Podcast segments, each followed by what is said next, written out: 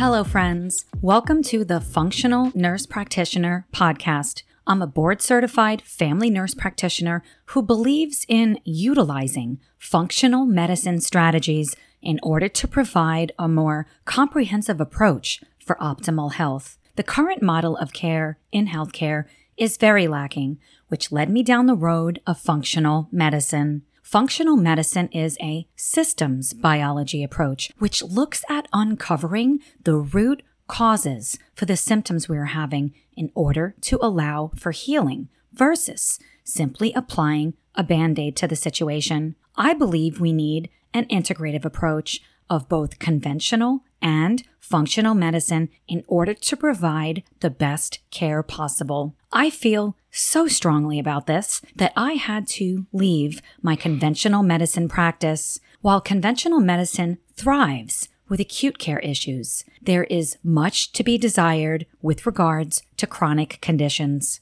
No longer could I practice in an institution where volume of patients rather than optimization of health was its driving force. I started my own practice, specializing in functional medicine, where I work with my clients to uncover their unique story. Utilizing the functional medicine timeline and matrix, identifying the antecedents, triggers, and mediators driving the disease process assists with getting to the root causes of the symptoms in order to allow for healing. This personalized approach leads to improved health outcomes. If you want to work with me and live in Indiana, head on over to my website at www.thefunctionalnursepractitioner.com and click the link to book your free introductory call. Just a quick disclaimer that this podcast is meant for educational purposes only and is not meant to diagnose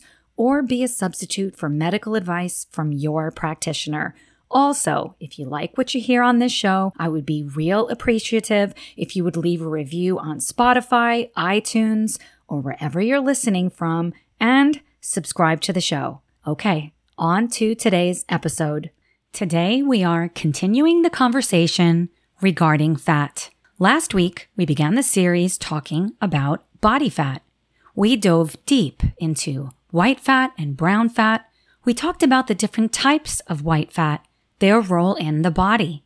We went in depth about brown fat and its unique implications for metabolic health and also weight management.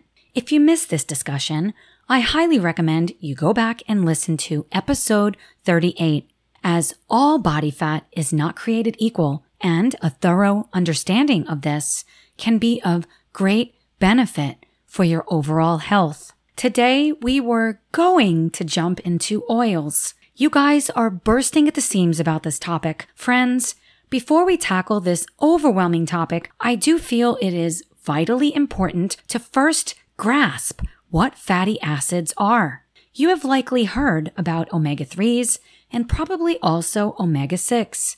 Understanding the fatty acid biosynthesis pathway will only help with truly appreciating the conversation on oils. Omega 3 and omega 6 fatty acids are vital for life. In fact, both omega 3 and omega 6 fatty acids are essential. Remember that essential means the body requires it to function, but cannot synthesize it on its own, meaning we need to obtain these crucial components through our foods. Today's conversation was inspired by a question from one of my listeners, John. John asked, Are omega 3 and omega 6 fats necessary? I'm a vegetarian and have heard this could be a problem as I don't eat fish. What's the real story? Thank you, John, for your questions. As a reminder, I thought it would be super fun to shout out a listener, viewer each week I get a lot of requests for shows, questions like John's. I absolutely love hearing from you. If you have a suggestion or a question, send me a DM, email, or comment on a YouTube video. Links are in the show notes. John, we will answer your questions today as we dive deep into fatty acids. I have broken this show into three segments to better help you navigate as we're talking about many different things today. Segment one Fatty acids and their importance in our health. What are fatty acids and why are they necessary? Overview of the fatty acid pathway, beta oxidation, utilizing fatty acids for energy, lipolysis versus lipogenesis, what you need to know. Segment 2, omega 3 and omega 6 fatty acids. Deep dive into omega 3 and omega 6 fatty acids, food sources for omega 3 fatty acids, food sources for omega 6 fatty acids, the need for balance between omega 3 and omega 6, and segment 3, the concept of omega 3 to omega 6 ratio, optimal ratio, the modern diet and the skewed ratio, how to achieve balance. Friends, this is going to be another fabulous episode. If you're not already subscribed to the show, why not? we talk about all the important topics you want to know about every week. Whatever you are doing, wherever you are, let's lean into fatty acids. Fatty acids and their importance in our health. What exactly are fatty acids? Fatty acids are organic molecules. They are types of fat or lipids that serve as essential building blocks of fats, playing a crucial role in a variety of biological processes. Fatty acids consist of long hydrocarbon chains that have a carboxylic acid group at one end. This chain, hydrocarbon chain, varies in length and can be either saturated, no double bonds between the carbon atoms, or unsaturated, containing one or more double bonds. If you remember our conversation on reading nutrition labels, episode 37, if you missed it, polyunsaturated fats have more than one double bond and monounsaturated fats have a single double bond. The further we go down this rabbit hole, the more clear things will become, leading us to next week's discussion on oils. Trust me, friends,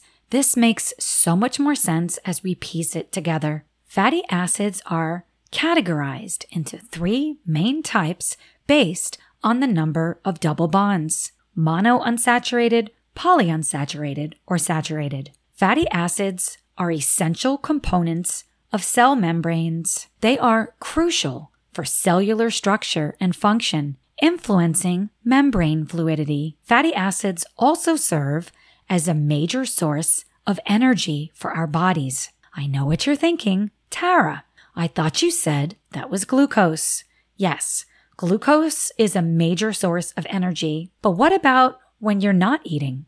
Our bodies still require energy Think about your heart. Does it ever stop beating?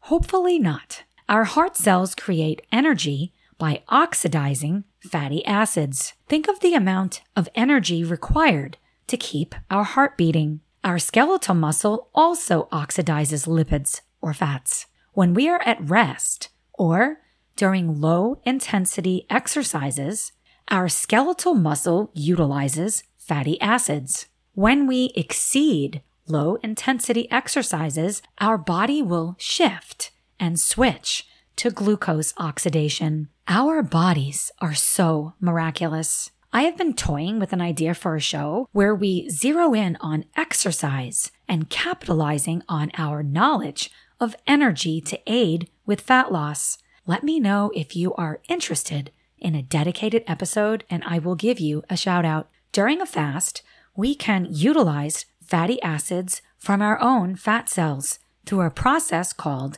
lipolysis.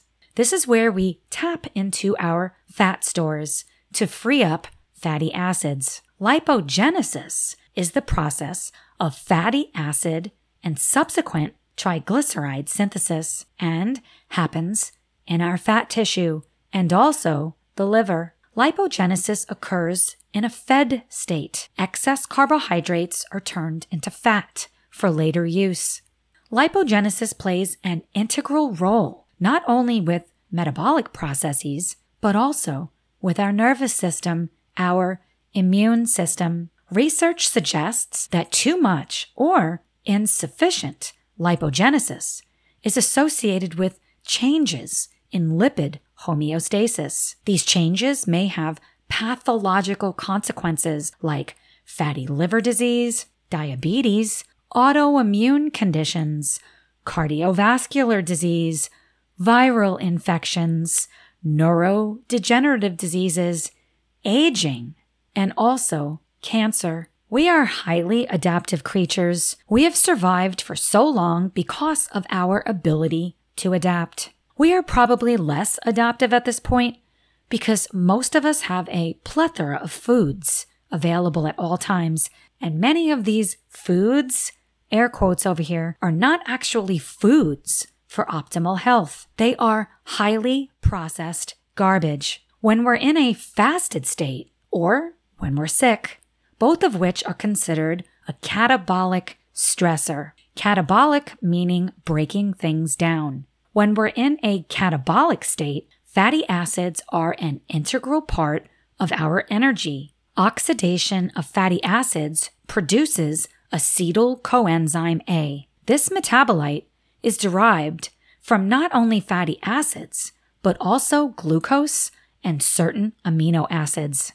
There are three ways in which acetyl CoA is generated oxidation of long chain fatty acids, oxidative decarboxylation of pyruvate from glycolysis. Glycolysis is the process in which glucose is broken down, forming pyruvate. Acetyl CoA is also generated through oxidative catabolism of certain amino acids. Our ability to use different mechanisms to create energy really gives me an appreciation for our bodies. I do feel we should celebrate our bodies, our remarkable ability to survive. The process of fatty acid oxidation mainly occurs in our mitochondria, the energy powerhouses of our cells. Fatty acids play a crucial role with our immune system, signaling pathways. Inflammation. Segment 2 Omega 3 and Omega 6 fatty acids. We have different types of fatty acids. We are focusing on omega 3 and omega 6 today, both of which are polyunsaturated fatty acids. They are necessary for our overall health and well being. Polyunsaturated fats get a bad rap, and we tend to forget that omega 3s are polyunsaturated as well. Remember what we talked about last week. All these fats, foods like olive oil, avocado oil, nuts, and seeds, they are not all one type of fat, rather, a combination of all three polyunsaturated, monounsaturated, and saturated. Our bodies break down fats into fatty acids. I liken it to protein being broken down into amino acids. Now let's talk about the omega 3 and omega 6 pathway. Omega 3 and omega 6 polyunsaturated fatty acids are metabolized by the same enzymes. Therefore, they act competitively. We need both omega 3 and omega 6. But in general, this is definitely a simplified explanation.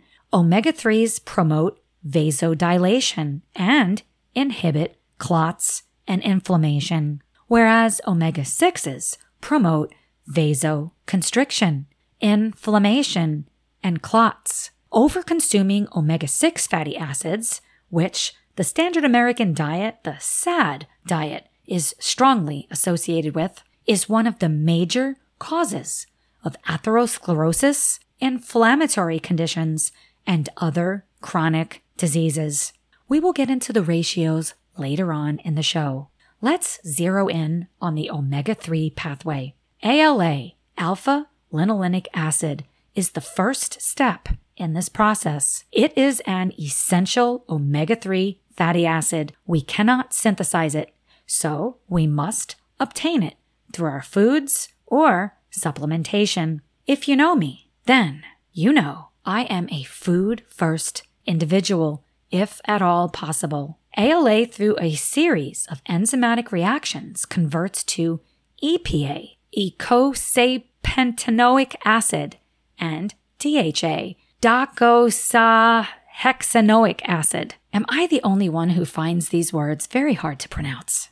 EPA has many health benefits and is an integral part of our overall health. EPA is a long chain omega 3 fatty acid with 20 carbon atoms and 5 double bonds. EPA is a crucial part of our cell membranes and also plays a variety of important roles in the body. EPA has been shown to lower triglyceride levels and reduce the risk of cardiovascular disease. EPA has anti inflammatory properties and competes with arachidonic acid, an omega 6 fatty acid for the same metabolic enzymes. The omega 3 and the omega 6 pathways both use the same enzymes for converting down the line. Omega 3 starts as ALA, using the enzyme delta 6 desaturase. ALA is converted to stearidonic acid. Then, utilizing another enzyme, delta 6 elongase, stearidonic acid is converted to icositrenaloic acid. Citranin, I, good grief, acid. Then, utilizing delta 5 desaturase, it is converted to EPA and this continues all the way to DHA. EPA can be beneficial in reducing inflammation. EPA is also a critical component of our brain cell membranes, playing a vital role in brain health and cognitive function. This is particularly important during fetal development and early childhood, but remains crucial throughout life. Some studies suggest that EPA may have a positive impact on our mental health. EPA assists with regulating our immune system responses, modulating the production of inflammatory mediators. I am very interested in this as I have an upregulated immune system with my hopeless autoimmune conditions. Friends, I am sassy today. EPA can also promote skin health as it supports the skin's barrier function and reduces inflammation. This may be very beneficial for those with conditions like eczema and psoriasis. My youngest son has psoriasis. He's only 24. Jokingly, he blames me. Some days, I do as well. I have to remind myself that I did not know the impact food has on our health. I knew we needed foods, but I did not realize the incredible impact. When I think of the foods I would buy, Fruity Pebbles, Lunchables, Capri Sun drinks, I don't believe in beating ourselves up for what we do not know. I can't unsee what I have seen. I cannot unknow the truth. I also believe that we have to meet people where they're at, and even small changes can have an impact on our health. He is not ready to ditch the processed shit. I talk with him about things he can add in. It's easy to say just eliminate everything bad. Do you have enough foods you like? I greatly dislike impersonal protocols and always prioritize the individual in front of me. He has branched out and adds in foods like broccolini. He has cooked his own meals sometimes rather than eating at a restaurant. It's a start. EPA has been shown to be helpful with those with rheumatoid arthritis. This makes sense as it has anti inflammatory properties. We need to talk about DHA. This long chain omega 3 fatty acid with 22 carbon atoms and 6 double bonds is vitally important for our health, playing a key role in our brain and eye health. DHA is a major structural component of the brain.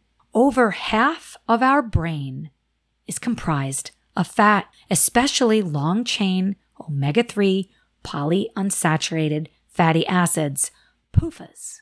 DHA accounts for more than 90% of the PUFAs in our brain. DHA is essential for brain development and also cognitive function, of course, this is crucial for fetal development, but also all throughout life.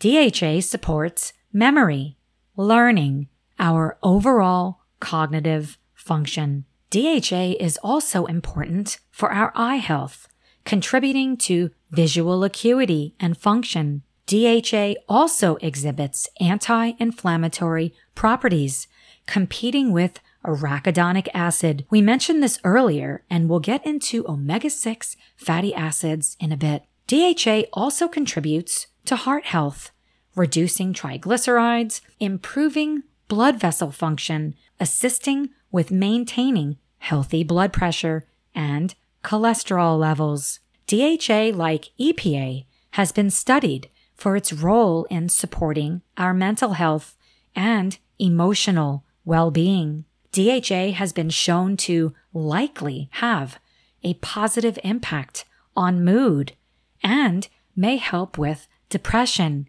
and anxiety. Let's turn our attention to the omega 6 pathway. Linoleic acid is the first step of this pathway and is an essential omega 6 fatty acid. The same enzymes that convert along the omega 3 pathway are utilized in the omega 6 pathway. This is why they compete with one another. LA converts to GLA, gamma linolenic acid, which then converts to dihomo gamma linoleic acid. Next, utilizing the delta 5 desaturase enzyme, it is converted into arachidonic acid, or AA. The enzyme delta 5 desaturase is the same enzyme that converts DGLA to EPA on the omega 3 pathway. This enzyme in particular has been studied for its role in cancer progression. D5D is a key enzyme for regulating PUFAs. Suppression of D5D has been identified as a very promising anti cancer strategy. Arachidonic acid is not all bad.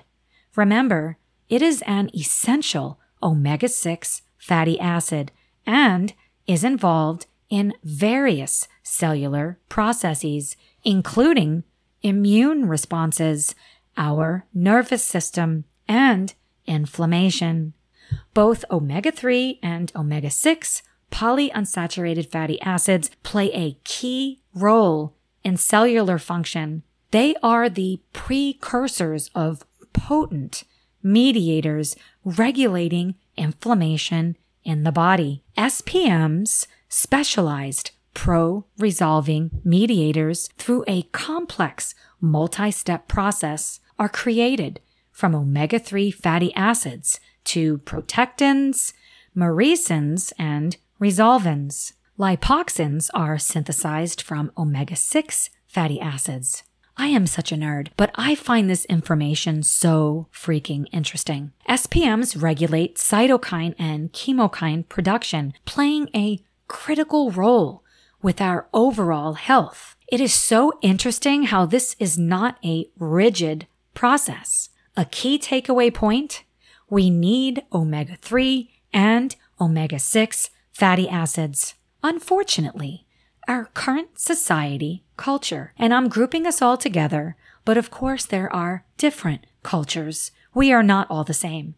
What does seem to be congruent is that as a whole, we consume an overabundance of omega 6 fatty acids and on average, not nearly enough omega 3. That is why the ratio matters. The arachidonic acid cascade can be a whole show on its own as its reach spreads far and wide. Upregulated inflammatory pathways lead to the production of more prostaglandins. Remember our pain inducing friends from the estrogen dominance episode? My first podcast episode.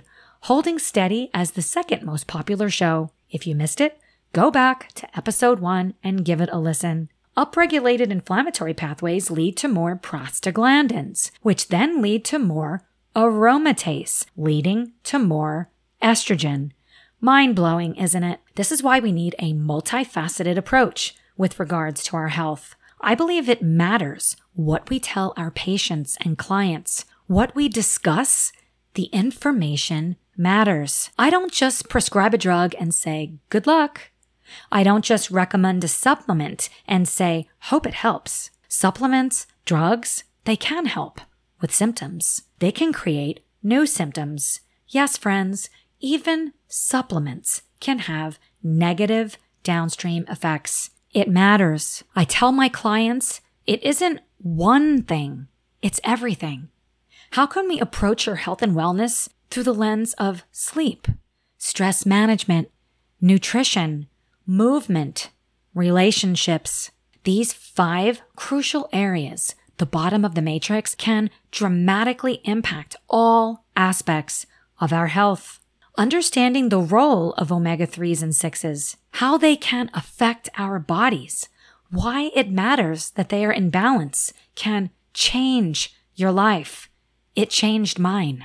Let's talk about food sources of omega 3 fatty acids. ALA comes from plants. DHA and EPA are in algae, krill, and fish predominantly. Some of the highest amounts of DHA and EPA come from mackerel, salmon, oysters, sea bass, sardines, and shrimp. I made a delicious salad yesterday with grilled shrimp and asparagus on top. So good. I love a big salad with lots of different colorful plants topped with something cooked and hot, like shrimp. Yum. Some great vegetarian sources of omega 3s include algae and seaweed. Nori, chlorella, and spirulina are also great sources. I add a little spirulina to my morning smoothie every day. Chia seeds, flax seeds, and hemp hearts are also excellent sources of ALA. I put two heaping teaspoons of each in my smoothie every day. My smoothie has a lot of ingredients. Even when I travel, I make my smoothie. That means traveling with my Vitamix and little jars pre-filled with all the powders. But I don't mind. I look forward to this supercharged breakfast every day. Walnuts, edamame, soybeans, kidney beans are also great sources. It is possible to obtain sufficient omega 3s on a vegetarian or vegan diet.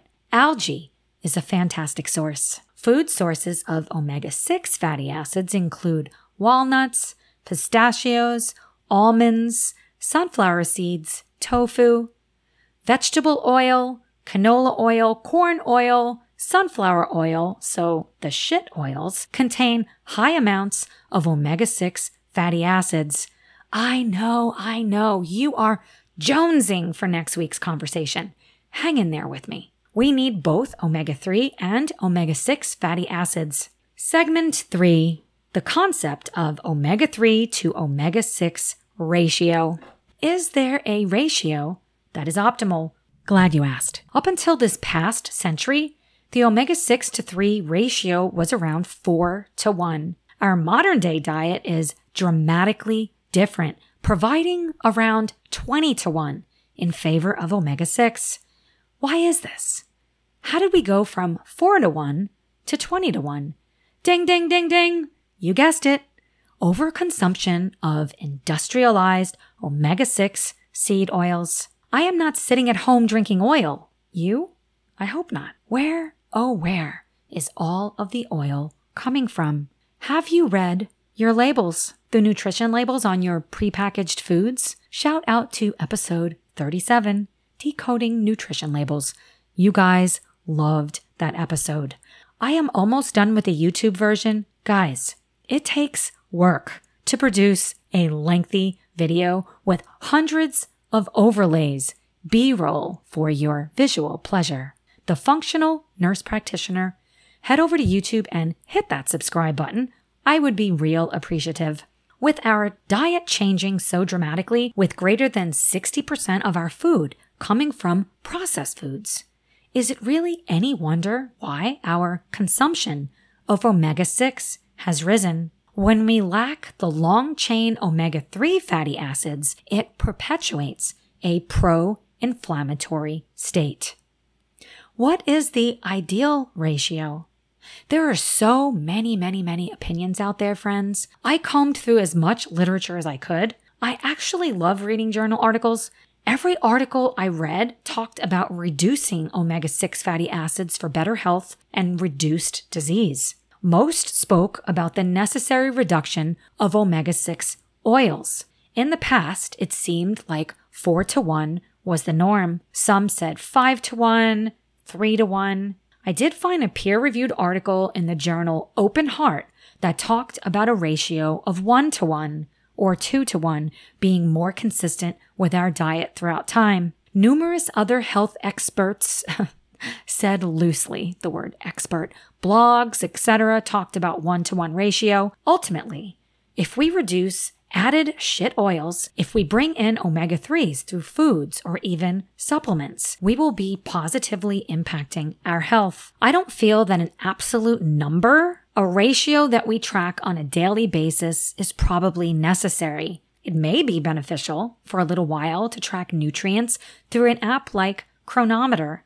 I use this app and love it. If you're planning on tracking, be sure to check the allotted amounts for each nutrient. The app had amounts for targets set for omega 3 at 1.1 grams per day and omega 6 at 12 grams per day. I changed my target level of omega 3 to 4 grams per day. So my ratio is set to 3 to 1. The American Heart Association has an article on their website stating that consuming 3 grams of omega 3s daily, either through food or supplementation, may be helpful with lowering blood pressure. I agree, and that is only one of the many benefits. Remember, it's not about an absolute number, but the ratio between the two as they compete with each other. If you are consuming 25 grams of omega 6s daily, then 3 grams of omega 3 is not enough. I know this can sound overwhelming, and I do feel we don't necessarily have to track just be mindful of your omega 6 intake.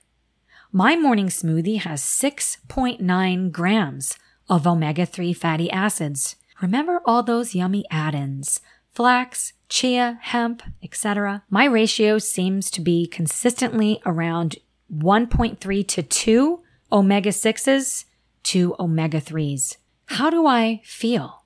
Well, I used to feel awful. I had cramps. I feel like I had cramps almost every day, not just during my menstrual cycle. My cycle averaged seven days. I had daily headaches, joint pain, so not feeling all that great. It is rare that I feel like this anymore. I now can see how food affects me. We went on vacation last week to Chattanooga, Tennessee, one of my all time favorite places. We are avid mountain bikers, and Raccoon Mountain is one of my favorite places to ride. I brought my Vitamix. I started my day off right every day. I did, however, indulge in a couple of cupcakes. I can't remember the last time I had a cupcake. One of my favorite cupcake shops downtown had gluten free options. They offered either gluten free or vegan. I needed both. I don't do so well with dairy. I, of course, got the gluten free because that is one of my non negotiables. I immediately could tell it was loaded with sugar. Sugar is highly inflammatory. I particularly enjoyed the chocolate cupcake. My body, however, did not appreciate my indulgence. The next day, my body hurt all over. I had a headache. When you spend most of your life feeling pain, and then you have a length of time you do not feel pain, it is very unpleasant. I told my husband that as much as I enjoyed the cupcake, it wasn't worth it. I don't want to feel bad. Next time, I will make a gluten free, dairy free cupcake without all that inflammatory sugar and bring it with me. I did double up on my fish oil while I was out of town. We also cooked our meals, except for the morning we headed back. We did hit up one of our favorite breakfast spots. They did not use those shit oils. I may sound extreme, and that's because I am. What I went through, losing my thyroid, being told I'm hopeless with autoimmunity, it changed me. My threshold has reduced. This is something I talk a lot about with my clients. I have had numerous friends ask me how I suddenly developed an intolerance to gluten. I grew up eating bread every day, twice a day. My grandfather would buy the Frank Sinatra loaf for breakfast. If you know, you know. At lunch, I had my sandwich made with the French style loaf. Who am I kidding? Three times a day. At dinner, usually back to the Frank Sinatra loaf. I loved the sesame seeds. I ate pasta five to seven days a week. I ate devil dogs. when I reached my threshold, something shifted. I do not tolerate gluten at all anymore.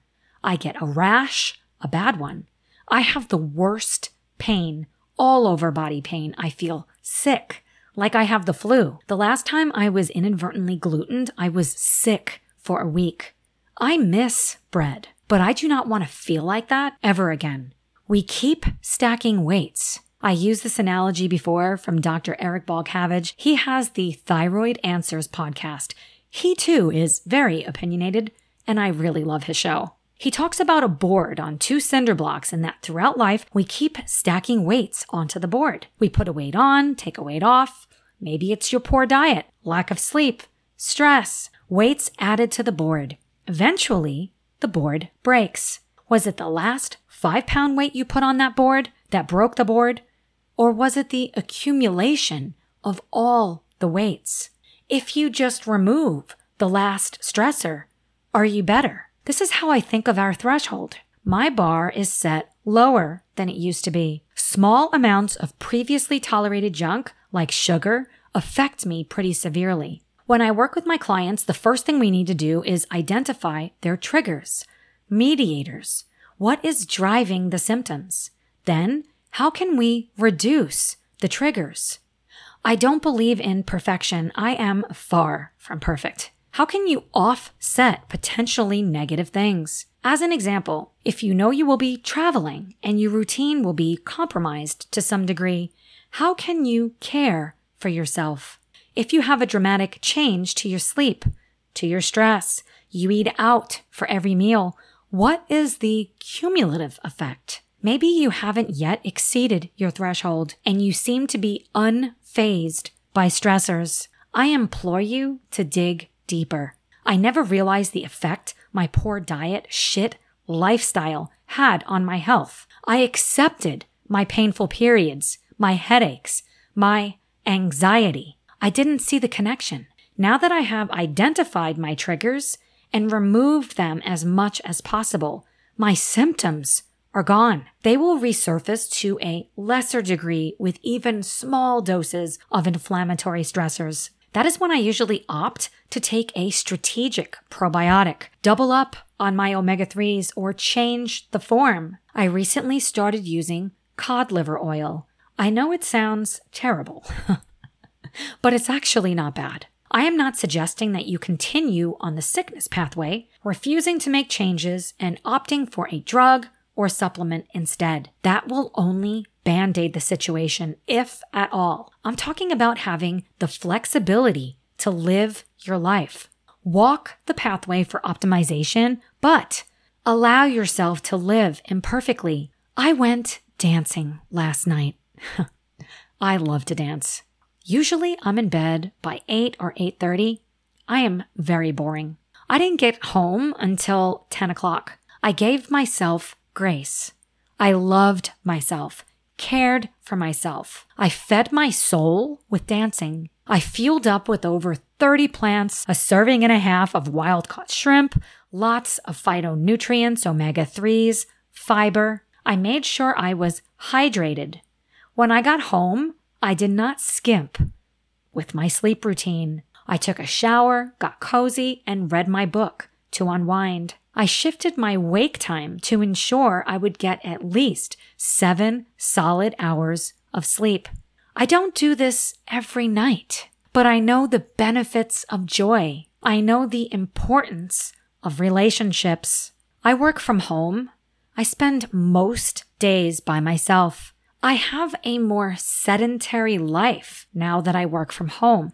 I have to get creative with ensuring I'm getting enough movement in my day that I'm not living too much in isolation.